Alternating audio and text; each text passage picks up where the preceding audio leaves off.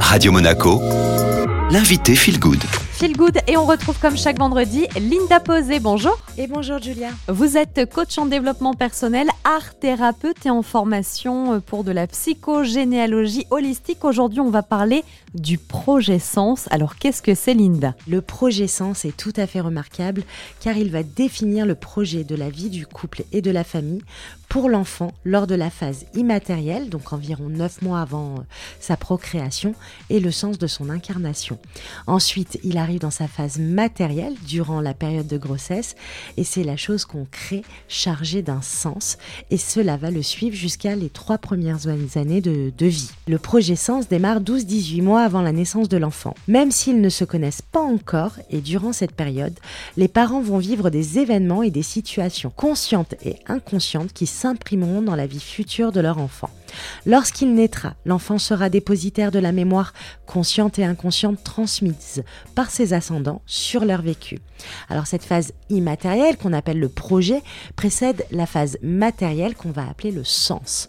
L'enfant puis l'adulte qu'il deviendra porte en lui toute sa vie le sens qui était contenu dans le projet conscient et inconscient de ses géniteurs au moment de la conception. Quel est l'intérêt, une fois qu'on est euh, adulte, eh bien, euh, de travailler sur son projet sens? On va travailler sur son projet sens pour effacer des programmes négatifs transmis par les parents et leurs ascendants.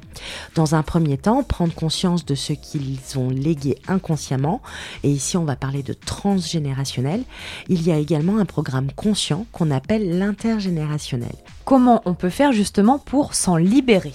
Alors on s'en libère par un acte symbolique et c'est très puissant pour le psyché car l'inconscient fonctionne par symbolique et archétype et on appelle ça aussi des actes psychomagiques. En effet, la prise de conscience est de l'ordre de l'immatériel, l'acte de psychomagie est de l'ordre du matériel.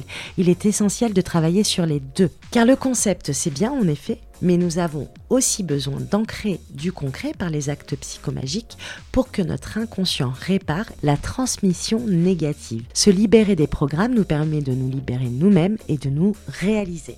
Linda, merci beaucoup d'avoir été avec nous. Si vous avez envie de travailler, de comprendre votre projet sens ou le sens de votre projet, comme vous préférez, vous pouvez vous tourner vers un psychogénéalogiste.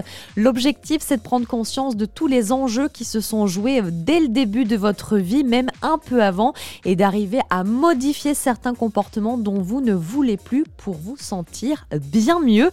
Cette interview sur le projet sens est disponible en podcast sur toutes les plateformes d'écoute. Et puis maintenant, on se détend, le retour de la musique sur Radio Monaco.